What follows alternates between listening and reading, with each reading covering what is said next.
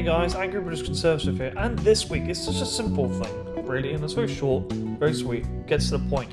Can we stop, stop, really stop, put an end to it, putting satellites in the sky? We have way too much.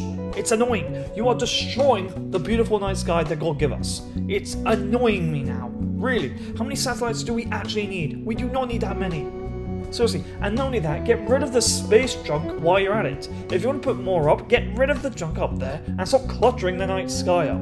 Honestly, it's disgraceful. I mean, there's over a thousand satellites spinning around our planet. It's annoying.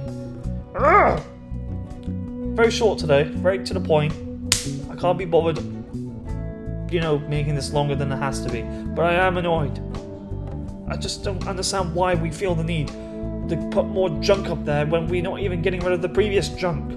That's actually a perfect idea, I think, actually. I just literally had it, thought it out here and now.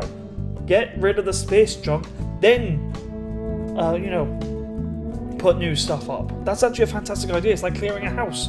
minimalism technique. You know, like I said before, clutter and all that. I don't think I said it on pod, my podcast, but I did. I stressed minimalism to my family and friends. It's the same difference with this.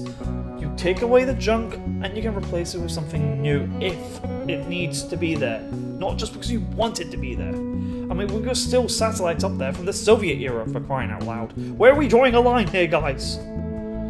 Anyways, talk to you later. See you next Monday. Bye. Peace.